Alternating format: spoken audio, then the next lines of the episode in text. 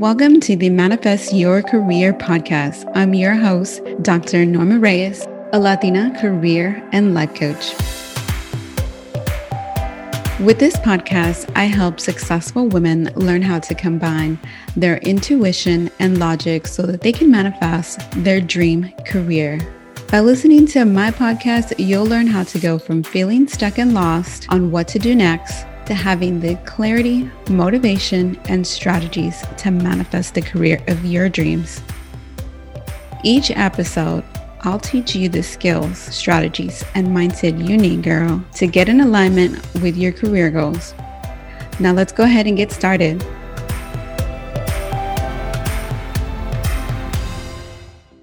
Hey guys, welcome back. This is episode 33, and today I have guest Doctora Melanie Rodriguez.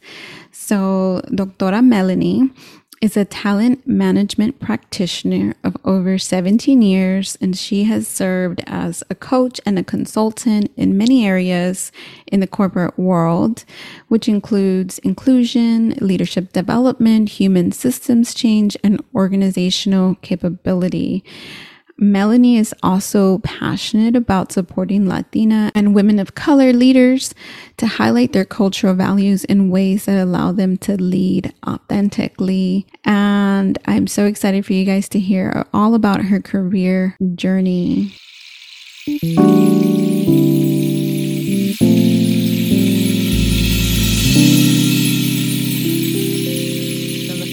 Question is Can you tell us about your family background? Where did you grow up and who did you live with? Sure. So I am Latina Mexican American. My mom's family is from just outside of Monterrey, Santa Catarina, Mexico. I grew up in Houston, born and raised. I've been here the majority of my life, pretty much forever, and grew up with my parents. I grew up in one of those very traditional Mexican households where everybody in the family lives on the same block. So we all, all of my tias, my abuela, everybody lives on the same block. Even still today, I have the city block that they live on is um, my mom, three of my tias, my grandma, two of my cousins. They all have houses on the same block. I live about five blocks away from them now. so you're not too far away either. yeah, close enough and yet far away enough. My kids love it because we ride our bikes or we'll walk over there and, and hang out, but we can still come home and get away for a little bit. That's really nice. That's really nice. I only wish I could have had something like that. So, when you were young and people asked you what you wanted to be when you grew up, what do you recall telling them? You know, um, honestly, when I was little, little, I don't know that I remember a whole lot from when I was super young. I will say I knew early on, probably middle school, um, and definitely into high school, that I was I wanted to be an engineer. I was very into math and science and robotics. I was in high school. I was in the robotics club.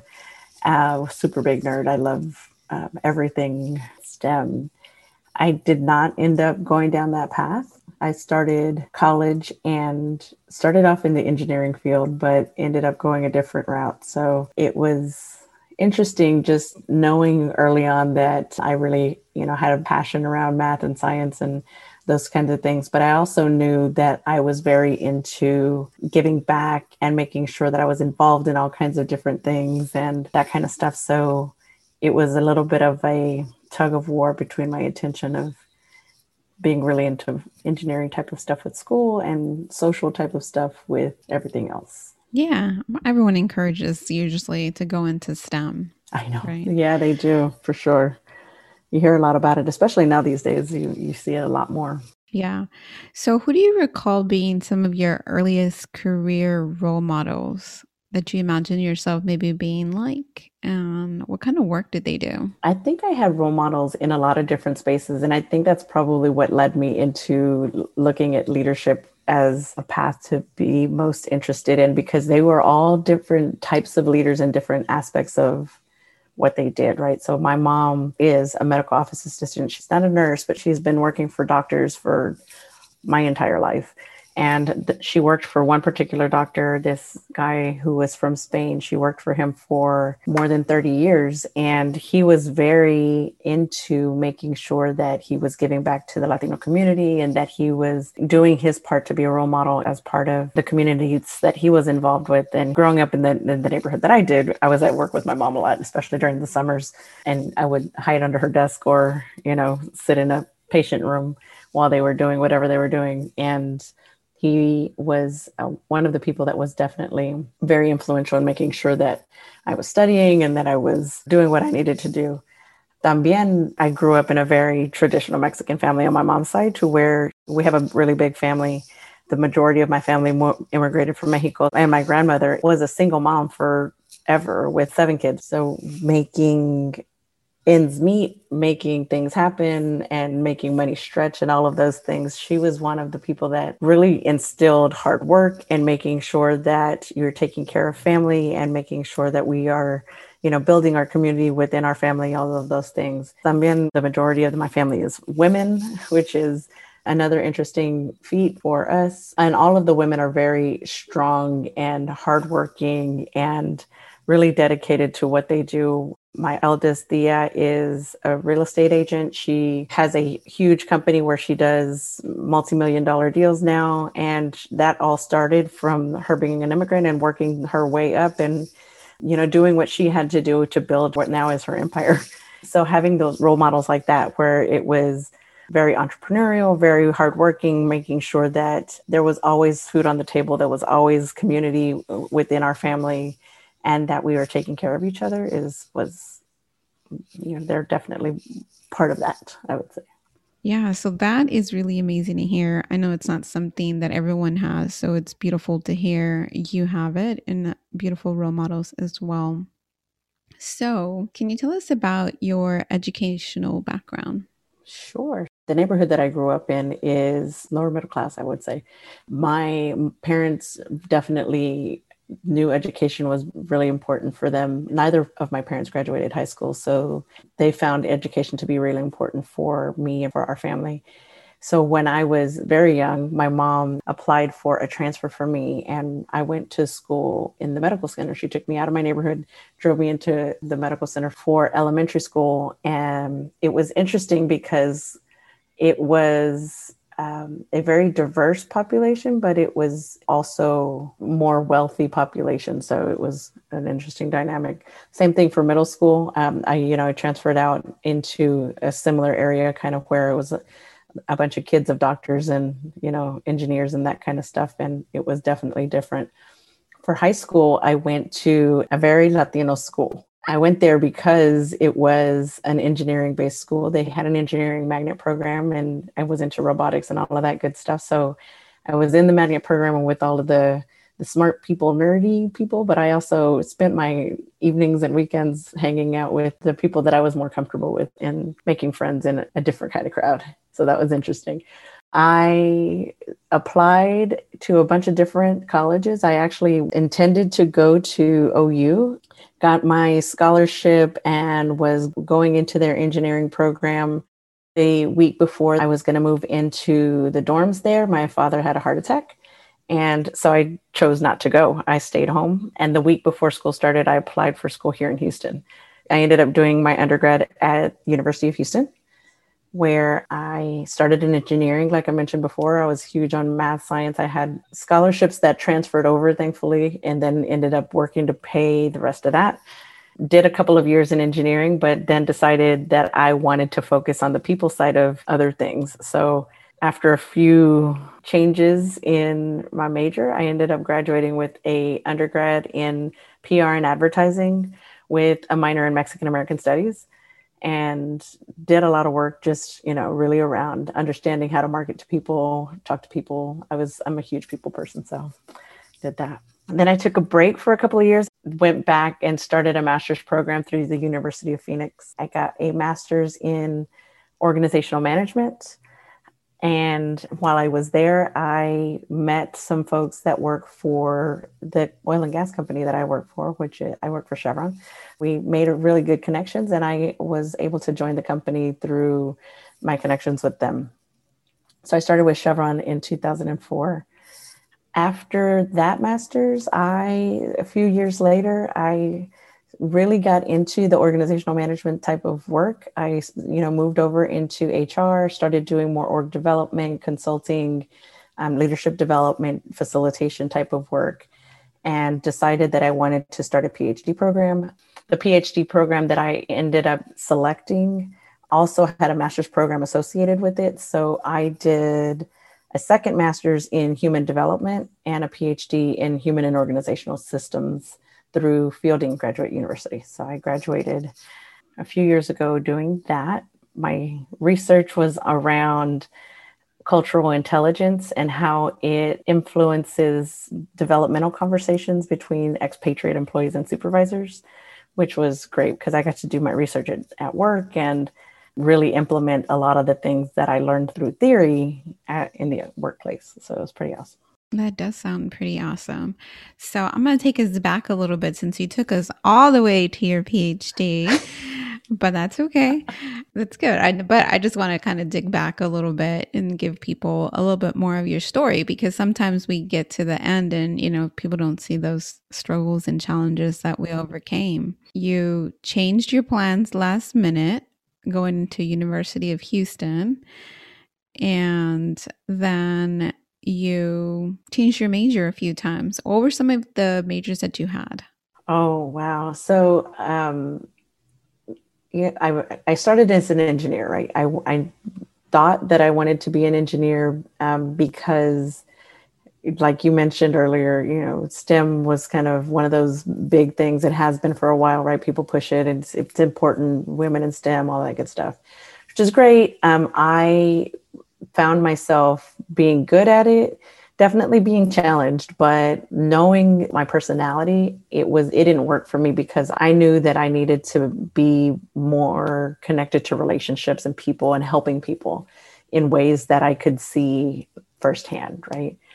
Uh, i think that's when i that's the first time that i recognized that was in college because as i started um, doing more actual practical learning about what engineers do it's great it's a great profession to be in but I w- wanted to be more in a people oriented business where I could see the influence that I was having firsthand. So I, I went through majors like communication disorders.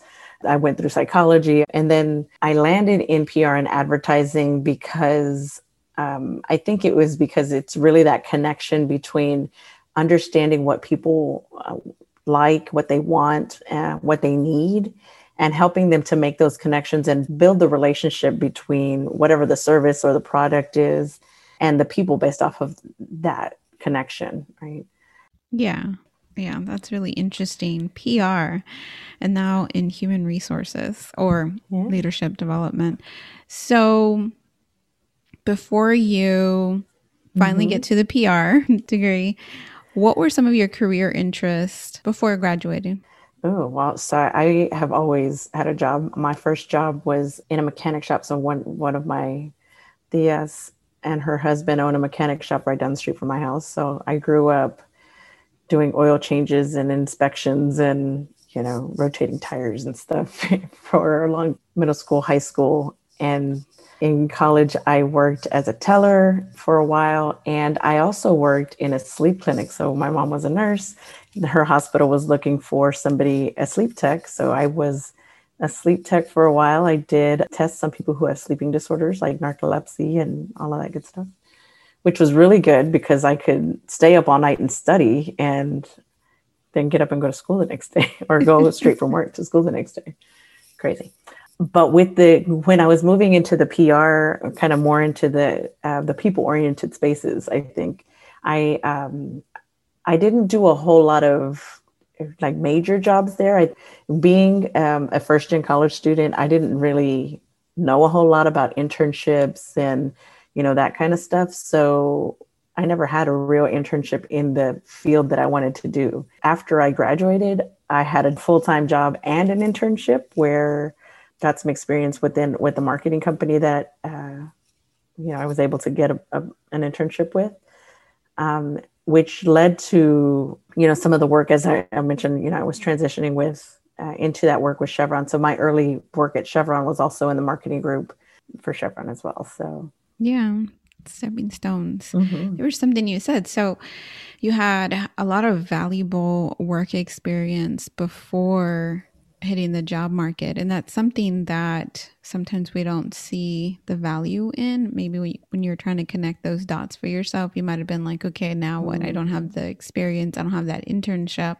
And of course for first gen and latinos like we just don't know to do that because we're busy working doing something else maybe helping our parents in other ways on our summers off. So we do, as Latinos, have so much experience that, I mean, I know I know we put everybody to work as soon as we can. And we got to use that, even if it wasn't paid legitimate work, it was still work. It was still building skills, still teaching you.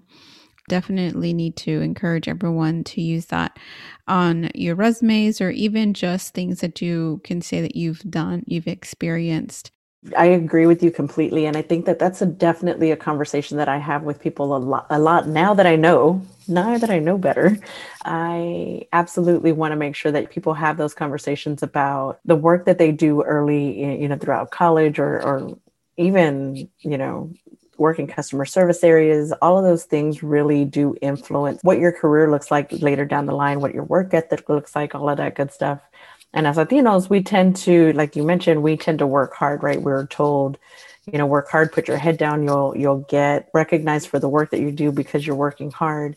And it's something that we expect of ourselves and we expect of each other. So when it comes to things like volunteering, for example, if you volunteer your time and you're providing a service to an organization, a lot of people don't take into account that that is also adding to your experience. If you're working for a nonprofit or if you're working with, you know, a local um, community group, all of those things that you're doing within that space also count towards experience and they count towards leadership, especially if you're, you know, you're leading teams through influence. If you're helping a, an organization manage their books or whatever that might look like, it all adds up.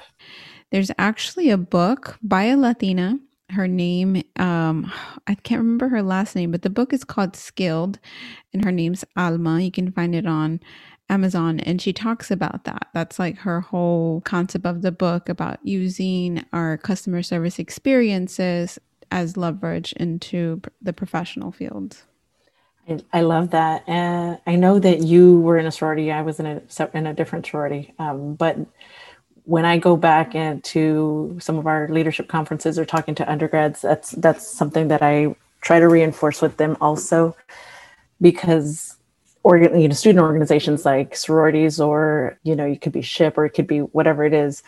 You do a lot of work within those organizations a lot of volunteer work uh, a lot of uh, organization for the chapter itself. There's a lot of leadership roles that people take on within those spaces as well that I think that we definitely don't take enough account for. Project management, you know, finance, event planning, all kinds of things that you know come into those types of roles that we don't that most people don't consider. Yes, yes. I totally forgot about that. So, did you want to share about that? About your experience with it's KDChi, right? Yeah. Oh man, KDChi. So, I am a member of Kappa Delta Chi Sorority Incorporated. I have have been for 25 years. I can't believe it. This is my 25th year. It's um it has been crazy, but it I would say I, it is one of the most influential experiences of my life right? I made a lot of friends, but more so, I gained a tremendous amount of skills. Just I, from the undergraduate chapter, I took a break after graduation and was not involved for probably eight years after that, but then ended up going back and joining the national leadership team and kind of worked my way up through the leadership. I was national president for a while. I was on the board of directors. Um, so it is definitely without a doubt one of those ways that you can again gain experience through a tremendous amount of work and and giving back in not only to the organization but through everything that the organizations influence right through their philanthropies through the work that they do on a local level all that great stuff so definitely do it if you have a chance yes definitely find a sorority that fits you and I don't know, it's unexplainable. I definitely agree. It grows with you if you grow with it, you know, there is people who decide not to continue on, you know, to each their own, but definitely the sorority or fraternity will grow with you. And I'd highly suggest looking up the Latino and Latina fraternity sororities because it's something that I didn't even think about or consider. I kind of vaguely thought about it my freshman year at Texas State, but I didn't really like draw me in till till later till I connected with some people and yeah. felt at home. Yeah, I think it's funny because you know, going into college, a first gen student, right? You don't know what a, what is a sorority except what you see on TV, and you don't see Latino sororities on TV. and as, when then also when you go back and you tell your parents, "Hey, I'm joining this sorority," they're like, "Sorority? ¿Qué es eso?" Like, what do you, you have sisters here at home? You don't need any more sisters because and, and you're going to spend time with them and not with us so lots of um, learning and growing in that space i'm in so yeah yeah trying to translate that right hermanda like mm-hmm. what i mean that means something completely different too exactly, exactly. doesn't mean uh sorority at all so before we we we go off on that too much mm-hmm. you started your pr job mm-hmm. What led you to go back to school and get a master's in organizational development? So, when I early in my career, I was in a group um, that was having a lot of problems. The manager, it was one of those situations where it was the manager that you know you don't want to be like, um, very micromanager, very whatever. We had a, a pretty bad team environment and whatnot. And at one point, this man came in from HR to work with our team and work with the supervisor in that space. And he came in, did a couple of workshops with us, um, you know, on team building and different types of things. And he spent some time coaching my supervisor, and things didn't get re- better right away, but long term, you know, it definitely got better. But once we were doing those workshops, I absolutely recognized pretty quickly. It's like, that's pretty cool. I want to, you know, be able to work with people and help them to be better. I went up to him after one of the workshops and I told him, you know, just jokingly, hey, you know, I'm going to work for you someday. And he actually took me to lunch with another one of uh, his colleagues who ended up being a really great friend and mentor to me. Um, and we went to lunch. We went to a restaurant here in Houston and sat there, talked for hours, and I ended up interviewing with them and got the job. And later on, they joked with me. They said, you know, they let me order first at lunch, and they told me if I would have ordered the salad, they would not have hired me. but I think it was, um, you know, definitely him and seeing the way that he came in and just really connected with people and tried to understand what the dynamic was and and did problem solving with the group and making sure that you know everybody's voice was heard and that everybody felt like they were buying into how we wanted to create the new dynamic for the team. And that was that was very cool for me because again you know knowing that the engineering kind of problem solving side of my brain was like oh let's figure this out. And then the social side is like ooh uh, let's do this together and everybody's gonna hold hands and sing kumbaya and it's gonna be fabulous. And you know this whole idea of, of organizational development of team management or talent management brings all of that together right? You can look at a huge complex problem, whether that's a team or an organization, a company, or even a person, and all of the different nuances of, of their dynamic and really help them to navigate what the different issues are and how they can come up with a solution that works for them. Yeah. Yeah, I you know, I like that field too. So I'm like, yes, yes, mm-hmm. you know, it's possible. Sometimes, you know, that's all it takes and it'd be great if more companies did that versus, you know, edging those quote unquote bad apples out because, you know, that person never gets to fully grow and develop. Mm-hmm. Bad leaders aren't bad because they want to be, they're bad because maybe they were never taught how to be a good leader. So, you talked about having a mentor. Can you tell us about that experience and how that developed and grew? Absolutely. Um, so, sh- this person, she is a four foot two little amazing person. well, what do I want to say about her? I don't know. So we, we met again through uh, this position that I that I started off in, and uh, we became very close uh, because we did a lot of work together. So Chevron's a, a massive company at the time. The group that I went into was she the man and myself so there was three of us and we covered everything in the united states with the exception of california and all of latin america and i was the only one that spoke spanish so we i did a lot of work there so it was pretty cool to do a tremendous amount of work but we worked so much and so hard and you know such long hours and i was the new person so i would there was a, definitely a learning curve there at the beginning um, but i had to come up to speed quickly and um, we covered a lot of space. We traveled a lot together. Um, and, you know, she took me under her wing. What I appreciated about her was that she was definitely, or is still definitely, a person that um, is very open to helping people learn and grow and share and does not hold back. Uh, she cares about people. It, it is very clear that she is really good at building relationships that she is a connector of people. So she's one of those that she definitely knows a lot, but what she doesn't know, she can connect you to who does. And that's something that I wanted to be able to emulate. So I I am an extroverted person by nature. I have a tendency to talk to a lot of people and make friends pretty easily, which helps me with building relationships in the business, right? Being able to connect to leaders and and really build those relationships. But then it went, what I learned from her was that it's not just about creating relationships all over the place. It's also about being very intentional, and being very, very strategic about who you know, who knows you, and how to use those relationships and how to make sure that you're using those relationships for the benefit of others as well.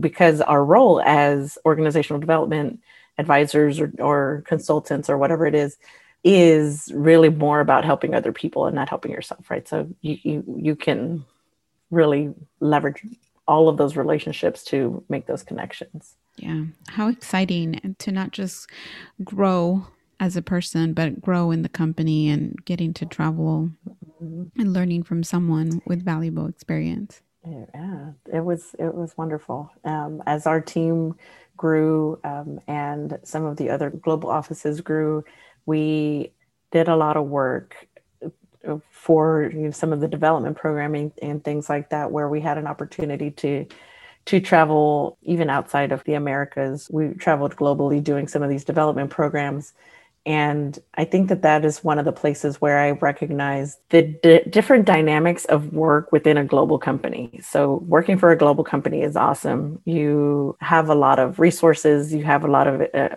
influence and exposure, and kind of an opportunity to impact on a wide span. It is also interesting in working for a US based global company and implementing different leadership programs and working with teams that are that are global with depending on where people's the supervisors sit, right? If it's a US supervisor managing a global team or a let's say a supervisor that's sitting in Angola managing a global team, they have different dynamics. And so when we're you're developing leadership programming to influence all of these people. That's where my dissertation topic really came up because i was on a team at one point where we were rewriting the leadership um, framework for the company for the entire company. And in thinking about how we came up with the framework itself what the fundamental values were how you're really thinking about people and what their long-term development looks like and what we expect of high potential leaders in a global company, right? Saying things like people should want to move or and be mobile or people should want to, you know, achieve a, sp- specific position within their career. Those are things that are not necessarily universal globally because different cultures have different dynamics of what achievement looks like, of what, you know, is important for them in their lives and in their careers. And as you think about what leadership looks like on a global scale, it can vary tremendously. So lots of really cool experiences. I went off on a tangent there. Sorry. No, no, that was great. That was great. It's great to see that companies are doing that and are willing to adapt based on where the leader is coming from, but not just that, but what can be brought to the US because we can definitely learn and grow from other leadership cultures and dynamics in different areas. Mm-hmm. We're definitely on a achieve achieve achieve type of mentality when not everyone wants to. I mean and it's not bad just because you prefer to be quote unquote worker bee right? Because that's like looked mm-hmm. down upon. Doesn't mean that you're in the wrong place because you don't want to be a leader. I have some staff that are like that and it's it's good for me. I don't have to worry about, you know, them moving, but it's also good for the clients that we're serving because that means they are very well versed, very knowledgeable, can get the job done a lot faster and efficient and appreciating those people.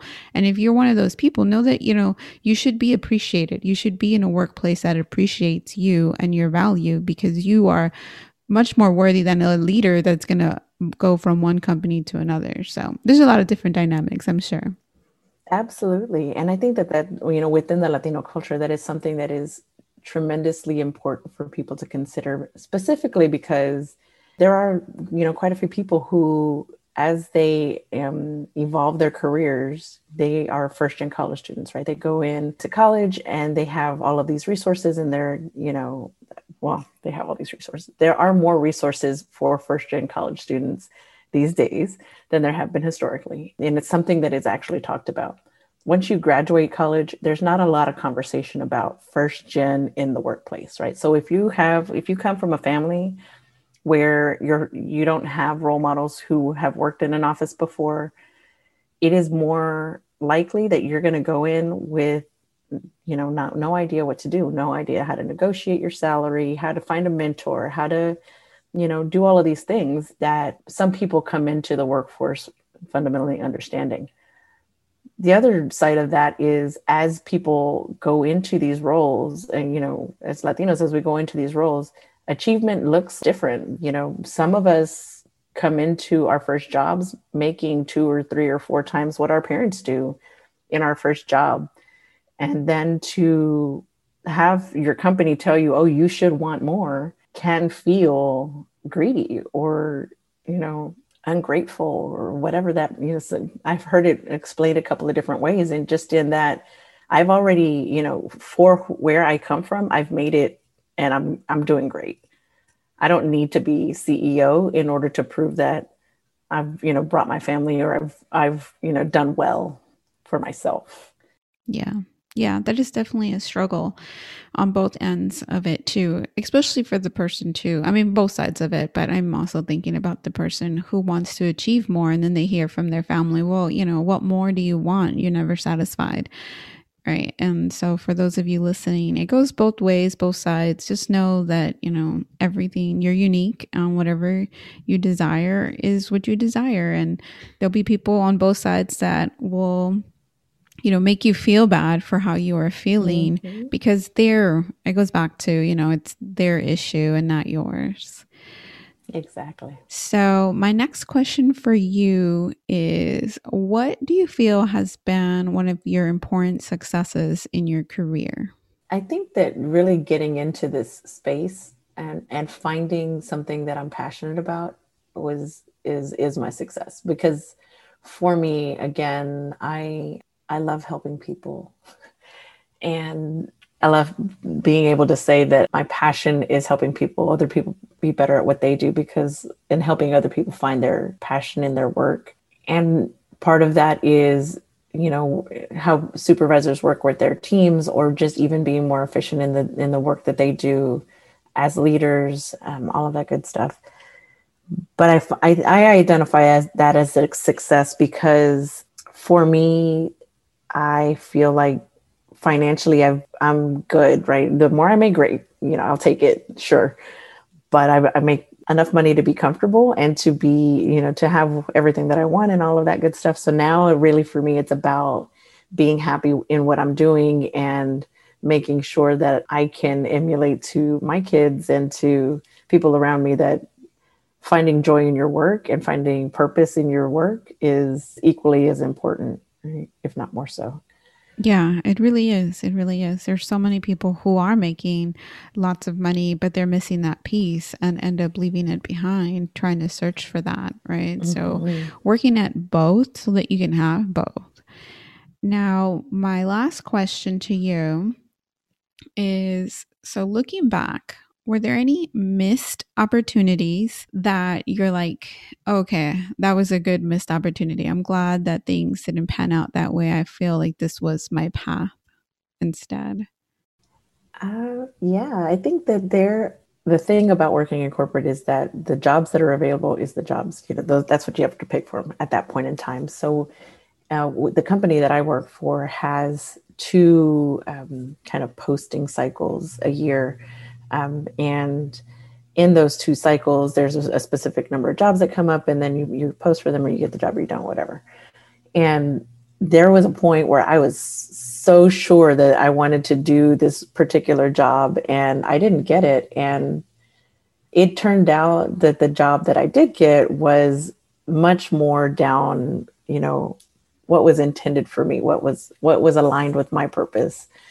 And I think that, you know, that seems to come to play, you know, often in our lives. There's a Garth Brooks songs, on unanswered prayers. Yeah, uh, it's one of God's greatest gifts yeah. is unanswered prayers, and so I think that that is so true. And um, you know, sometimes you believe that you want something so bad, and it doesn't pan out, and it's with for a reason. Yes, definitely. I always like to ask that question to see because some, sometimes we don't think about those missed opportunities until someone asks us and i'm sure there's there's plenty of missed opportunities. And if you are listening and you have something that you feel was a missed opportunity know that there's something better coming along. You know what god gives us what the universe brings is definitely better and bigger than what we could have ever thought so now I know that you started doing some leadership coaching. Can you tell us about that? Absolutely. So I do leadership coaching um, through my coaching company called Elevate Latinas. Um, I work with mid career Latinas and women of color who are looking to get past that hump. One of the things that we find is that because we are so hardworking as a community, um, Latinas tend to get promoted very quickly but then we hit this point where we hit a wall and we stall out and not for lack of hard work but because the work is different beyond us you know middle management. There are different focus areas there's different ways of leading and whatnot and sometimes it has to do with the company that you're working for and the biases that come up in that space as well. So i work with latinas and women of color who are looking to get beyond that that space and really move into senior management and uh, C-suite types of roles. I love it. It is a, you know, one of those passions of mine. I recently did a, a webinar on executive presence where we really talked about everything that it takes to come across as a leader and really create that environment of presence where you recognized and you're not only talked about when you are in the room, but you're also talked about when you're not in the room. Yeah. Great. Thank you. We definitely need more women like you who are empowering other Latinas to do bigger and better. Now, how can we find you? So you can find me on Instagram at Elevate Latinas. So my website is elevatelatinas.com, or I am also on LinkedIn, Melanie Rodriguez, PhD, and or through you. I'm connected to you. Yeah. So yes. And I'll be sure to put it all in the show notes so that you guys can connect with Dr. Rodriguez. And also, earlier I talked about the book Skilled. And so the book Skilled is by Alma Angel. And you can find that on Amazon. I'm going to be having her later as a guest too so i'm excited about that but definitely if you are any any point any job that you had know that it can be used in you, your development. And, you know, I see Melanie nodding her Absolutely. head. She's like, yes, because I know I myself, you know, don't even think about those, those past job experiences and I started working at 16 and at, yeah I look at my own job history and how I grew and how I didn't grow at the same time sometimes you know some of the opportunities that we didn't have for a variety of reasons whether it be because we're first gen and we just don't know how to seek out those opportunities or sometimes we're just scared. I know for myself i worked at heb which is a local grocery store. I worked there for almost two years and i didn't want to be a cashier. I don't know why. Um, even though you know heb does reward your work ethic so the harder worker you are the they want to promote you. And i just i don't know i was comfortable. I think that's a, a sign of something that i know i get comfortable and then i'm scared to do those leaps of faith. So we just really have to be able to get out of our comfort zones and you know do those stretch goals. And if you don't know what a stretch goal is google that. Yes for sure. And I agree with you completely. And I think the other side of it is you know, we get comfortable, but we also don't know how to talk about our experiences because we are so wired to work hard and, and to expect hard work that we find it more challenging to talk about why that's good and the things that we're able to do in ways that, you know, really kind of explain the value that we're bringing to the table. Yes, yeah. yes. Was there any last bits of advice that you'd like to share with the listeners? Oh, I think the number one thing is be authentic, stay true to yourself and what is important to you, because in the end, the authenticity uh, that you bring to the table and the values that you bring to the table are going to be what help you stand out as a leader. You know, the the work ethic that that people in, uh, instilled in you, the way that you make decisions based off of whatever it is that is important to you the way that you treat people on a day-to-day basis everyone from the ceo all the way to your team and the people who you know work around you in the building all of that good stuff. The way that we network and, and create relationships intentionally all of those things really build up who you are as a leader. And so stay true to yourself because the only way that you're going to be able to last is you know by being you well, thank you so much for that. And thank you for being with us. Thank you for having me. Thank you for listening to the Manifest Your Career podcast with me, your host, Dr. Norma Reyes, a Latina career and life coach.